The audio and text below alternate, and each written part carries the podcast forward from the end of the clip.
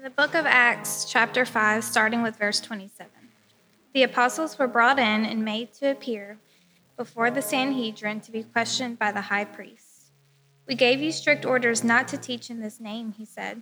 Yet you have filled Jerusalem with your teaching and are determined to make us guilty of this man's blood. Peter and the other apostles replied, We must obey God rather than human beings. The God of our ancestors raised Jesus from the dead, whom you killed by hanging him on a cross. God exalted him to his own right hand as Prince and Savior, that he might bring Israel to repentance and forgive their sins. We are witnesses of these things, and so is the Holy Spirit, whom God has given to those who obey him. The word of the Lord. From the book of the Revelation, chapter 1, starting with verse 4. From John to the seven churches in the province of Asia Grace and peace to you from him who is, and who was, and who is to come, and from the seven spirits before his throne, and from Jesus Christ, who is the faithful witness, the firstborn from the dead, and the ruler of the kings of the earth. To him who loves us and has freed us by our, from our sins by his blood and has made us to be a kingdom and priests to serve his God and Father. To him be glory and power forever and ever. Amen. Look, he is coming with the clouds, and every eye will see him, and those who pierced him, and all peoples on earth will mourn because of him. So shall it be. Amen. I am the Alpha and the Omega, says the Lord God, who is, and who was, and who is to come, the Almighty. The word of the Lord. Thanks be to God. Let's stand together for the reading of our gospel. A reading from the Gospel of St. John, chapter 20, starting with verse 19. On the evening of the first day of the week, when the disciples were together, with the doors locked for fear of the Jewish leaders, Jesus came and stood among them and said, Peace be with you. After he had said this, he showed them his hands and his side. The disciples were overjoyed when they saw the Lord. Again, Jesus said, Peace be with you. As the Father has sent me, I am sending you. And with that, he breathed on them and said, Receive the Holy Spirit. If you forgive anyone's sins, their sins are forgiven. If you do not forgive them, they are not forgiven. Now, Thomas, also known as Didymus, one of the twelve, was not with the disciples when Jesus came. So the other disciples told him, We have seen the Lord. But he said to them, Unless I see the nail marks in his hands, and put my finger where the nails were, and put my hand into his side, I will not believe. A week later, his disciples were in the house again, and Thomas was with them. Though the doors were locked, Jesus came and stood among them and said, Peace be with you. Then he said to Thomas, Put your finger here. See my hands. Reach out your hand and put it into my side. Stop doubting and believe. Thomas said to him, My Lord and my God. Then Jesus told him, Because you have seen me, you have believed. Blessed are those who have not seen and yet have believed. Jesus performed many other signs in the presence of his disciples, which are not recorded in this book. But these are written that you may believe that Jesus is the Messiah, the Son of God, and that by believing you may have life in his name. The gospel of the Lord. Praise to you Lord You may be seated. Good morning, everybody. It's good to see you all this morning. Christ is risen. Yes, he is risen indeed. Um, it is good to see you all. I, uh, it's been a been a crazy uh, few weeks here. Um, of course, two weeks ago, you guys know that Ashley and I were traveling. We were kind of just trying to get, a, get away for a little bit and not really you know, even make a big deal about it, and yet it ended up being a big deal because we, we our flights got canceled and we weren't able to get back, and um, and so I was really thankful. My friend uh, Father Chad Jarnigan was able to step in two Sundays ago on Palm Sunday. I was sitting there going on Palm Sunday to ask somebody at the last minute to cover, and I had exhausted every option that I could think of as far as getting back in time, and yet I knew that Chad's church meets at four o'clock in Franklin in the afternoons. And so I was like, he might have had a Palm Sunday sermon already written, and he's Anglican, so he'd be familiar with like a liturgy kind of thing. And I've heard it just went really well. So I'm really thankful that he stepped in. And then, of course, last Sunday, was such a blessing, an awesome celebration. We celebrated the resurrection. We'll talk a little bit more about that today, but that's just a really special day. Um, also, you are here today, and it is a special group of people that show up at church the Sunday after Easter Sunday. It is. You're a special group of people. I don't say that just to make you feel good about yourself, but it's just it's just true. Um, it takes commitment. It means that you value something about the weekly rhythm of the life of faith. And uh, I'm not saying there's a place, a special place in heaven for you or anything, okay? Uh, we don't believe in works righteousness here. Uh, but the reason why it's impressive to me is it's really a countercultural thing to do anything in our culture every single week over and over again, let alone in our culture today to come to church week after week after week. I read an article this week about how church membership has dropped sharply in the past two decades. So, a steep, some of you read this article too, like a steep decline. And some of that is the phenomenon that we're experiencing with people leaving faith altogether, okay? So, they call it the nuns. Uh, whenever I talk about it, I have to be careful because it's not nuns. I'm not talking about like Roman Catholic nuns, N U N S. I'm talking about the nuns, N O N E S, people who, on a survey, claim that they have no religion or no affiliation, okay? The nuns is typically what they call them. So we've seen a rise in that, especially among millennials and younger generations who are marking that on surveys.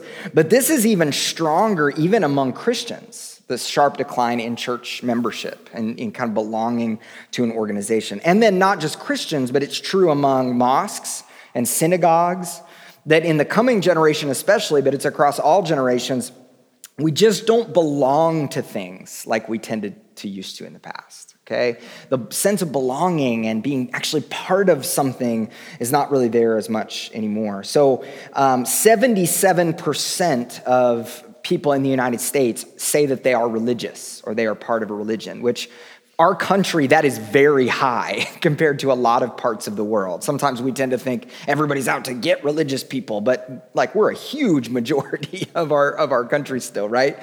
But 64% of people actually belong to a house of worship, which again is high, but if you look at 77% to 64%, that's a pretty, um, pretty big gap.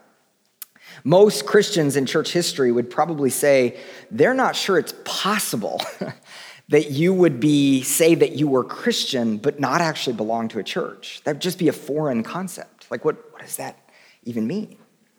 Our culture just doesn't do belonging very well.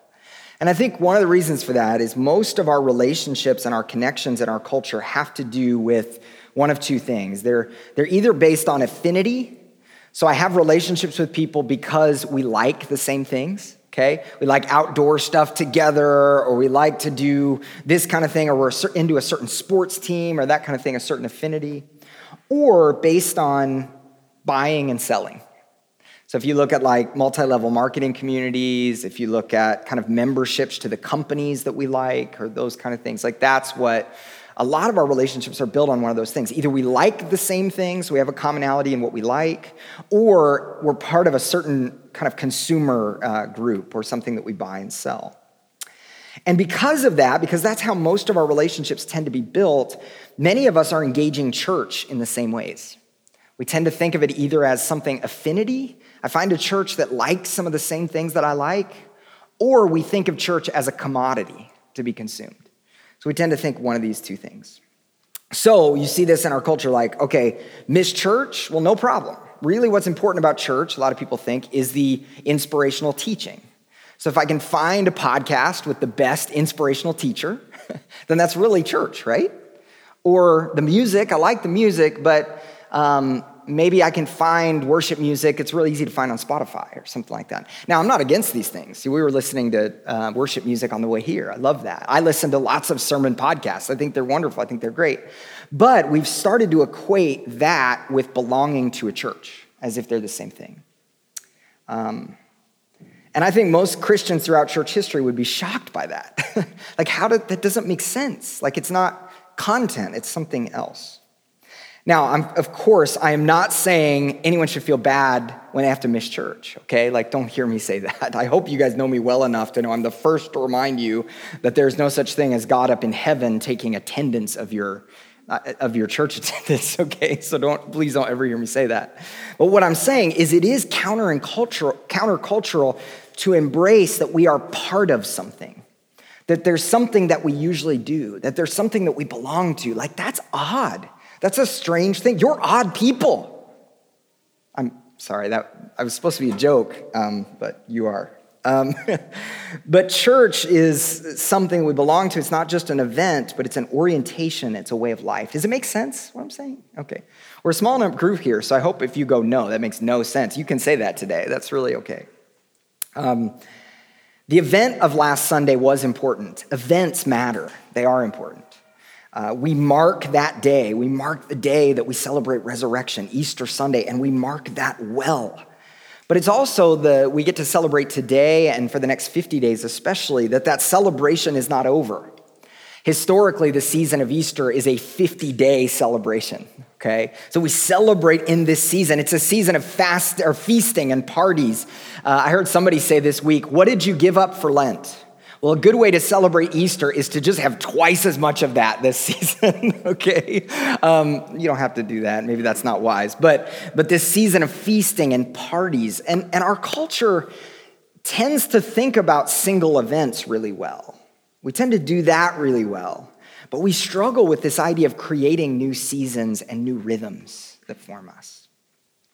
This season, I'm excited because we will most likely have at least one new baby born in our community. Um, eventually, there will be three that are, are being expected right now. But, um, but, but this season, we'll have at least one, and we'll have our church will celebrate five years of existence this, this season. I'm excited about that. It's a season of feasting, it's a season of celebration for us, it's joy. But even these events are part of a greater rhythm of living as a Christian. We live as people of faith, as Christians, in celebration, in pain, and then sometimes in just the normal, everyday stuff of life. Sometimes life, as you know, is not celebration or pain, it's just stuff, it's just life. And yet we live Christianly that way too. In our gospel text today, well, let me say something about the scripture readings. First of all, a few of you pointed out when we were preparing today that the um, our Old Testament reading is actually from the book of Acts, which is in the New Testament. Good job for recognizing that. Um, Acts is in the New Testament. Well, during Easter, what we do is instead of the Old Testament text, we walk through the book of Acts, through parts of the book of Acts. And part of that is we're seeing the birth of the church in the Easter season. And so that's kind of what's going on uh, there. But in our gospel text today, we see the disciples huddled together after Jesus died on the cross. And then we see in our story in John 20, the resurrection has happened, just like we looked at last Sunday. Jesus appeared to Mary, but his disciples don't know that yet. Okay. So we see the disciples here grieving. They've lost Jesus. They don't know what to do. He's died on a cross. They've not returned to their native Galilee, where most of them were from, but instead they're still in Jerusalem, where Jesus died. They're huddled together, and they're probably, it says, the text says they're in fear of what the Jewish leaders might do to them. So they killed our leader, but now they might come after us. So they're scared, they're afraid.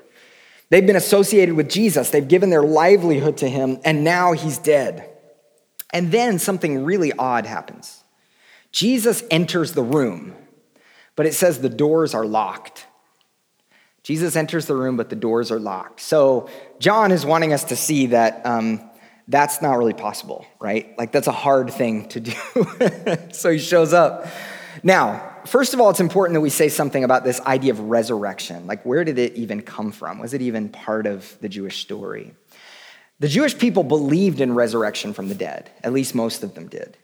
They believed that all of God's people would one day, at the end of history, all of God's people would be raised from the dead. So there would be a future resurrection. We still affirm that today, that all of God's people one day will be raised from the dead. The Jewish faith is embodied. It wasn't like the Greeks. The Greeks believed primarily in this idea of a disembodied soul. Okay, so a person's body is just their shell, and then their soul kind of goes somewhere else. Okay, but the Jewish people actually believe no, being human actually means you have a body.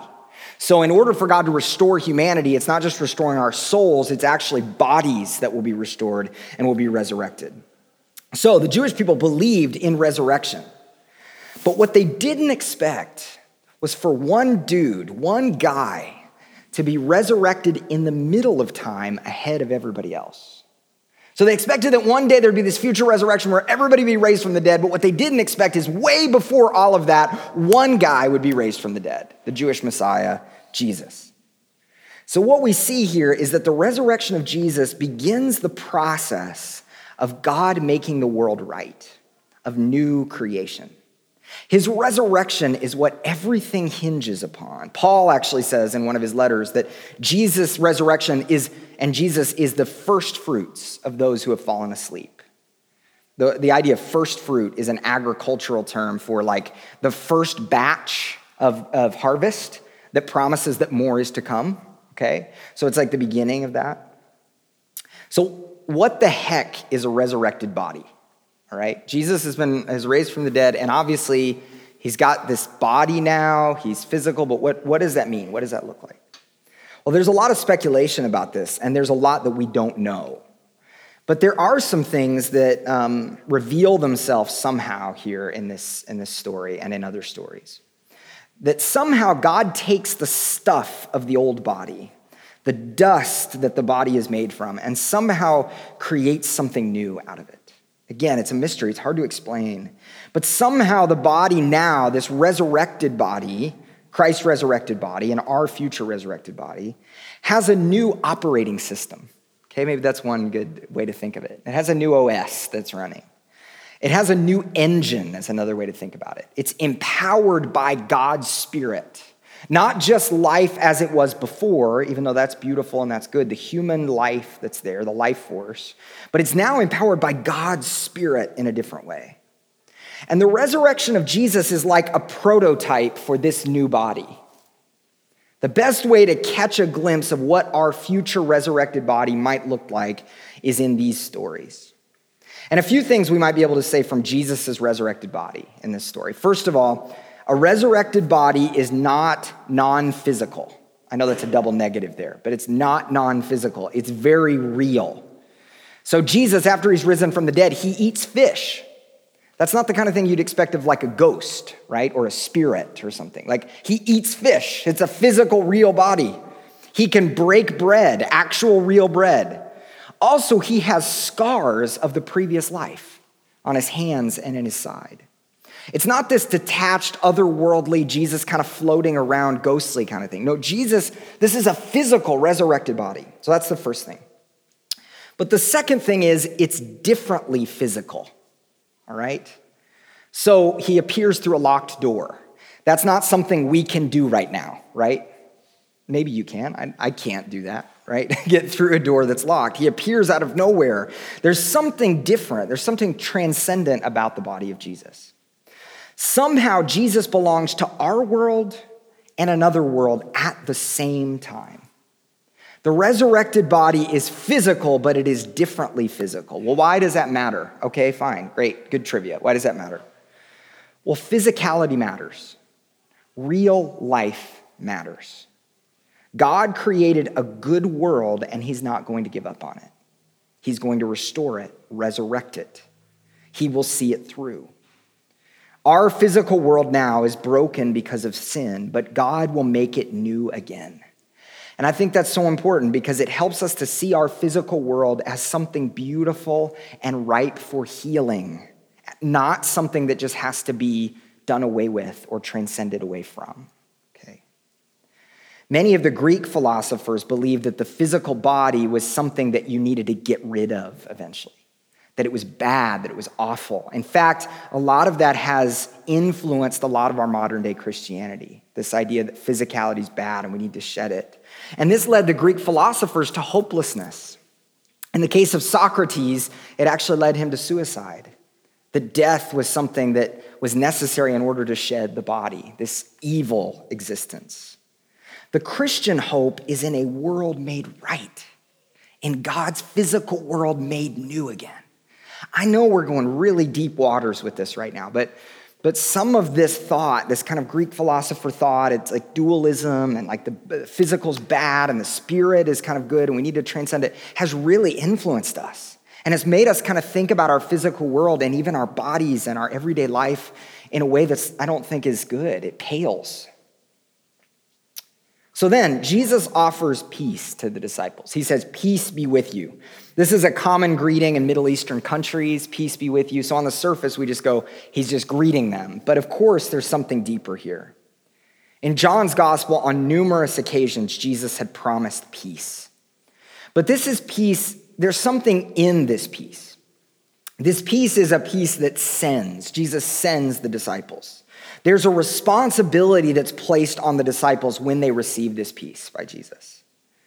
In the Bible, peace is not just like calmness. Sometimes we just say, Oh, I just need peace. I had some times with Lucy this weekend where I was like, Lucy, I need you just to stop talking. I love your talking and I love it when you're telling me all about, but right now I just need some peace. But this is more than that. This isn't just I need space or I need quiet, right? Peace is something that comes with responsibility a responsibility for wholeness and healing. And they're told to receive the Holy Spirit. Often, when we think about the Christian story, we think about um, the Holy Spirit as coming in Acts, in Acts chapter 2. The Holy Spirit pours out on all flesh. But it's important for us to see the Holy Spirit has been with Jesus the whole time. So he, he says, receive the Holy Spirit to his disciples. Throughout John's gospel, he's emphasized the Holy Spirit, that Jesus is empowered by the Holy Spirit. And it says he breathes on them. The words spirit and breath are really similar words here, okay, in the Greek. There is so much going on in this passage. So, like, it's really odd when you when you read he breathed on the disciples. Like, is this just this uncomfortable moment where one guy just breathes on the face of a bunch of people? Like, is Jesus is the ultimate close talker? No, like he, he's breathing on them, but this is a sense of the breath of God. John believes that Jesus is God. As Jesus breathes on them, it is the breath of God. It is the breath of new creation. It is the Spirit at work in them in sending them. In fact, if we look at how the, the apostles describe Jesus, um, or the apostle John describes Jesus, John talks about Jesus in ways that are really a lot higher and deeper than even all the other gospel writers. What do you mean by that? What do I mean by that? Well, John seems to really point us to the fact that Jesus is not just the Jewish Messiah, even though he is that, but he is actually God in the flesh. John does that way more than even all the other gospel writers. It's called a high Christology. He has a very high view of Jesus.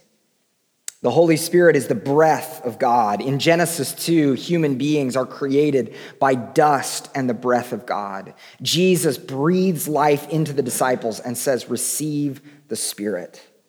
They are sent. They are sent not just to preach and not just to talk, and they are sent not just to be part of the Spirit Club or this club that's set apart and better than everybody else. They are sent on mission of forgiveness and of healing and of restoration. They embody forgiveness.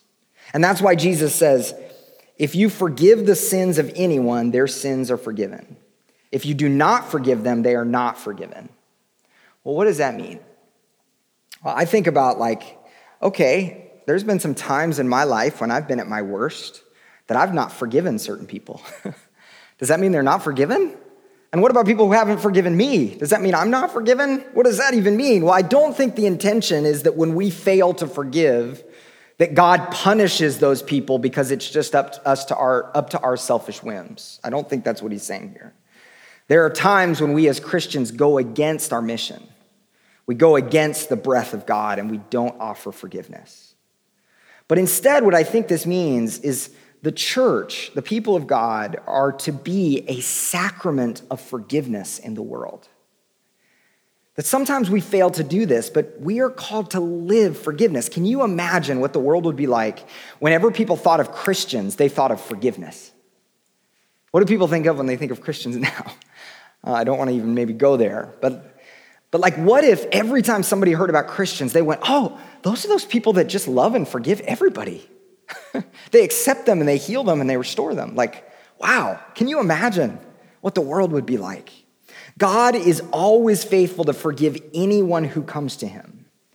And we're not to take that lightly. We carry forgiveness. We live as forgiveness people. I have this opportunity as a pastor a lot of times when I tell people that I'm a pastor.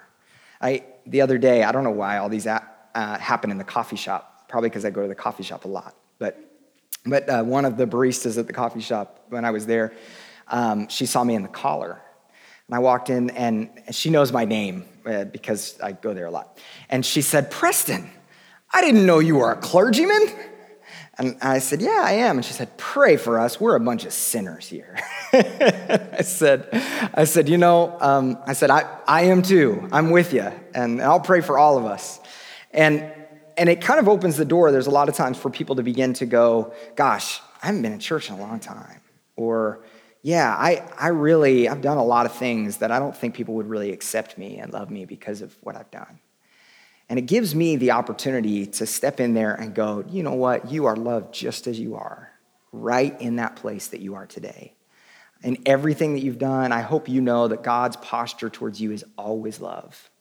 Like, what an opportunity we have in the world to carry that and to be, to carry that responsibility of forgiveness. There was one disciple who was not with them when Jesus walked through the locked door the first time. It's Thomas, and he says, he, he doesn't believe just their testimony, he wants proof. Okay? He says, I'm not going to believe until I see the, sc- the scars. And honestly, with something as like out there as resurrection from the dead, wouldn't most of us want this? Like, wouldn't most of us go, okay, I've heard your story, but can I see it, please? Because this seems really strange to me. There are such things as mass delusions, as hysteria. Like, we disparage Thomas a lot for not believing the first time. But we act as if Jesus is like, okay, fine, Thomas. I guess if you really need this proof, check this out, you know? But, but that's not really what's going on here. Like, Thomas is just genuinely seeking truth. And Jesus never disparages Thomas. Notice that. Jesus shows Thomas what he needs to see. And he says, You believe because you see. And that doesn't seem to be a bad thing, that's a good thing. However, he does say there will be some people who won't be able to touch the scars. There will be people who won't see Jesus eat fish or break bread. And yet he says there's a blessing for them. That would be us, right? There's a blessing for us in that. There are those like us who are dependent on the story of the apostles. That's what we have to trust in. We are a people of a story, and for us, there is blessing, there is hope. He meets us there. There's nothing wrong with faith that comes from sight. There's nothing wrong with that. We often see glimpses of resurrection life all around us, and it leads us to faith. Seeing a miracle and being drawn to deeper faith is a beautiful thing, but there will be times when we can't see, where life feels dark. And when we believe, even without seeing, there's a grace that meets us there. There's also something about the proof that Thomas asks for and the proof that Jesus provides. He asked to see the scars. Somehow, scars last into resurrection life. It could just have been that Jesus' new resurrection body was just this plastic thing that was nice and shiny and perfect, and there was no signs of previous suffering. But that's not kind of how it works for some reason. Why do scars last? Well, our story doesn't cease to be the story of self giving love after resurrection, of dying to self after resurrection. Our story is always about the scars, it's always about the dying, it's always about God's great self sacrificial love for us. The scars don't magically disappear as if it never happened. The scars remind us this is the same God who died for us. The scars matter in our story. Now, I want to say this here. I think you guys know this about me by now, but I believe in a physical resurrection. I believe that with all my heart. I believe in a resurrected body. And I believe in the anticipation of resurrection for all of us to come physical, real resurrection. Um, I also believe this on faith. I've made a choice based on the testimony, the story of the apostles. But it's not just the story of the apostles, it's the story of my family and my friends and my community. It's a story that continues to be told, and I put my faith and my trust in that. Often there's all kinds of debates surrounding the physical resurrection of Jesus, and a lot of them revolve around two things history and science. So you hear a lot of these debates usually around Easter time. There's different like specials that come on TV, and there's different Time magazine and Newsweek and all these kind of things do these stories about okay, what what do we believe about like what is physical resurrection? Is that possible? Usually the answer from the scientific community was no, it's not. So end of end of story, right? Um, but if we only argue the resurrection through the lens of science, it won't get us anywhere. If we're just trying to look for that magic bullet, that's like that scientific proof of resurrection, that's not going to get us anywhere. The skeptic's response is that could never happen. And the reason why is we've never seen a dead person rise again. We've never used the scientific method and seen that this is observable, measurable, and repeatable. We never have. So that's the skeptic's response. The problem is that science inherently deals with what is repeatable. Okay? Science is there is a scientific method that what is observable, then measurable, and then can be repeated over and over again. That is science. History is something different. History deals with what is not repeatable. What do I mean by that? So if George Washington crosses the Potomac River a second time, it's not the same event again, it's a second event. So history is what's not repeatable. It's something that just happens again for the first time. So science and history are dealing with two different kinds of things. So when, when someone says a thing like resurrection from the dead doesn't happen, they're actually using analogy. Really, they're saying things like this, we've never seen them happen, they don't normally happen, and we can't see a repeat of that happening in any way that we can measure. Okay, that's what they're saying. And this kind of thinking is wonderful for science. Let me say that. We want that. we want that's right. We've got a scientist in our midst, and we, are, we celebrate science. That's how we want scientists to think. I want them to tell us what can be repeated and what occurs according to experiments. We want that. That means a lot for us in medicine and technology. This is good. And then there's some things that scientific experiments can't tell me. I don't want a scientist to tell me what kind of music I should like. It's just a different category. I know they can try, but, but it's a different thing. I don't want a scientist to tell me how to fall in love using what is observable, measurable, and repeatable, right? That's a different thing, isn't it? But both of these things are very real things, but they fall outside the scope of scientific experimentation. But just because something seems unscientific doesn't mean it's not historical. There are many strange historical things that cannot be explained and are deemed scientifically impossible, and yet they've occurred. It's also important to say that the resurrection doesn't exclude science, okay? So don't hear me saying this. Don't hear me saying, well, the resurrection of Jesus wasn't really like scientific, like it wasn't really physical. It was something kind of outside of that. We don't live in some kind of spiritual world that's separate from scientific natural world. There are just limits to what science can do. And also, science is dynamic. It's changing. There are things that are being discovered all over the time, all over the place. And the world is dynamic. The world is changing. There's an author named uh, Phyllis Tickle, and uh, she one time was speaking to a group of people, and it was a group of clergy, and she knew that some of them believed in a physical resurrection and some of them didn't. And she was speaking, and she said, You know, some of you are here and you believe in this, and you don't believe, and it's okay, and take it by faith, and blah, blah, blah.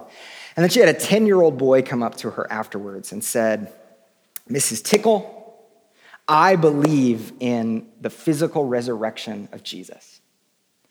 And she said, and she said, Oh, that's wonderful. That's, that's great. And, and why do you believe in that?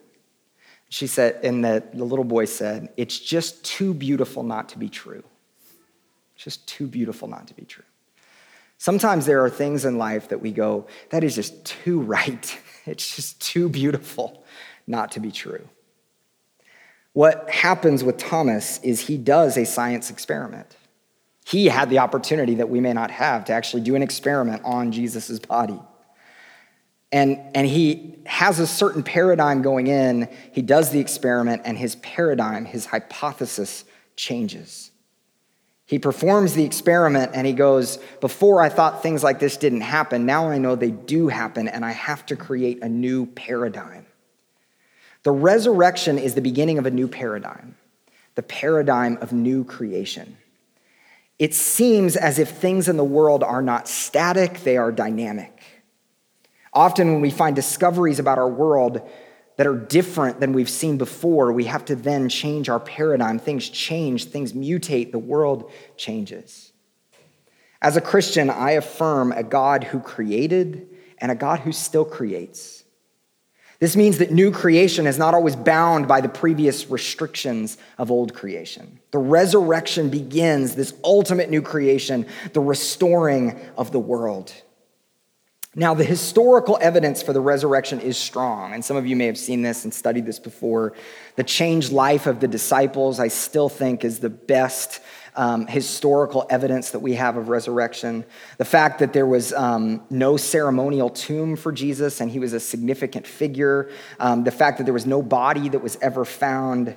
But resurrection, just like it can't be grasped by science, it can't just be grasped by the study of history either.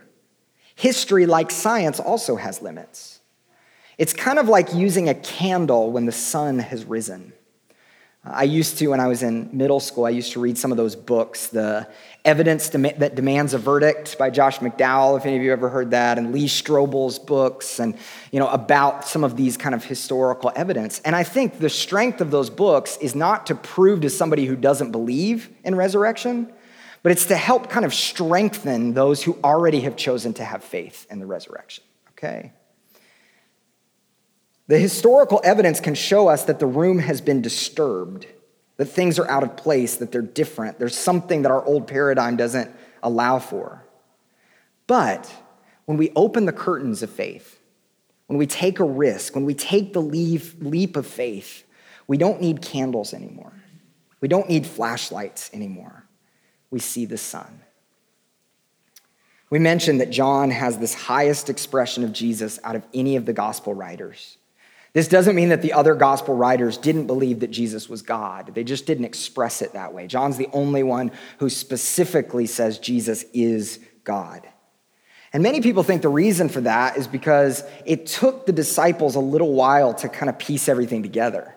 They were telling their stories, they wrote these gospels, they passed down their stories, but, but it took them a while to kind of piece together that the Jewish Messiah was also God in the flesh. In the moments following the resurrection accounts, it began to make sense Jesus is the one we've hoped for, that Israel's hoped for. He is the Messiah, the anointed one, the one that we've looked for. But the disciples didn't expect the Messiah, the one they hoped for, to also be Yahweh in the flesh. They also didn't necessarily believe that the hoped for Messiah would rise from the dead in this way. And actually, at the time, there were a lot of so called Messiahs. And when your Messiah died, when the one you put your hope in for the redemption of Israel, for um, Israel's liberation, when that guy died, it was time for you to find a new Messiah. It was over. So often, what would happen is when the guy you put your hope in died, you would go to that guy's brother and say, well, maybe if he was, wasn't really all there, then we got to go find his brother and put our hope in him, and he's the Messiah. Well, that's why it's so powerful that Jesus' brother James became one of the first pastors and leaders of the early church. Because he said, No, I'm not the Messiah. He is the Messiah, the one who died and rose again. So, after one comes to grips with the fact Jesus is the Messiah, let me just say it this way there are like kind of three levels that we see in Scripture. Jesus is the Jewish Messiah, the hoped for one, the one to liberate Israel. But then there's like another step that you kind of have to take. Jesus is the Messiah, but Jesus is Lord is the next step. That he actually runs the world, that he's the Lord over everything. Okay, so that's a big step. So, Messiah to Lord. Well, then there's a third step that John takes that's really powerful. Not only is he Messiah, not only is he the ruler of the world and Lord of Lords, but he's actually God in the flesh, the historic God of Israel with us in the flesh. That was the final leap of all leaps. And that's what Thomas does. He says, after he touches the scars, he says, My Lord and my God. He makes that final leap. John's gospel was the last one that was written. And perhaps the purpose of this gospel, as we've seen over and over again, is to say Jesus is not just the Messiah, he's not just Lord, but he's actually the one true God in the flesh. The first sentence of John's gospel is In the beginning was the Word. The Word was with God, and the Word was God. And here, the closing frame of John's gospel, the greatest skeptic not only proclaims Jesus as Lord, but as God the words of T.S. Eliot, we have arrived at the place where we started to discover that now we know it for the first time. Jesus is God at the beginning of John's gospel, and here in the mouth of the skeptic, he is God in the flesh. It's often the greatest skeptics who become the most convinced. Those who are following hard after questioning also find that they are following hard after truth. Thomas brings history and faith together. He knows as a follower of Yahweh what God has done in the past, and he knows now what has been brought together in Jesus. And he chooses to reorder his existence around that reality. So, for us today, where are you on your journey? Some of us spend our lives looking for proof. God, show me that you're real. Show me that you have my life in your hands. Show me that your story is the right story so that I can follow it. And this isn't just in moments of faith and doubt, because some of us go, yeah, the whole history and science thing, I don't really step into that. But this is actually a question that we ask every time we face temptation. We ask this question Is this really the story I'm supposed to follow? Or is there a different one? Every time we wrestle with putting our spouse or neighbor or enemy's needs above our own, we say, Can I really trust this story? Sometimes we see the proof we need. Sometimes it may seem obscure. Many of us can sit here as Christians and we say, I accept that Jesus is the Jewish Messiah, that he fulfilled the prophecy. But is he Lord? Can I reorder my life around him? Can I let him lead my life? Is he really the king of my life? But then finally, the question is are we willing to make the final leap that he is God? That he is the one who created us, the one who gives us life, who sustains us. And he's the God of the scars, the God who at his core is self giving love. His love for you is at the core of his being, and you can trust that. Notice that Jesus gives them two profound gifts. We're closing here. He shows them his scars, and he breathes on them the Holy Spirit. Shows them the scars, breathes on him the Holy Spirit. If we follow in the way of Jesus, the church will be guided by these two elements. We will be people of the scars, and that means that we will suffer. We will go through difficult times. Faith will not always make sense. We will feel like we're forsaken but we will also experience the work of the Holy Spirit. We will see pieces of heaven breaking through all around us, and we will know forgiveness and we will share in forgiveness. The church will inevitably be marked by these two realities scars and spirit. May we be blessed in our seeing and blessed in our not seeing. May we have the grace to know him in the power of his resurrection and in the fellowship of his suffering. Amen.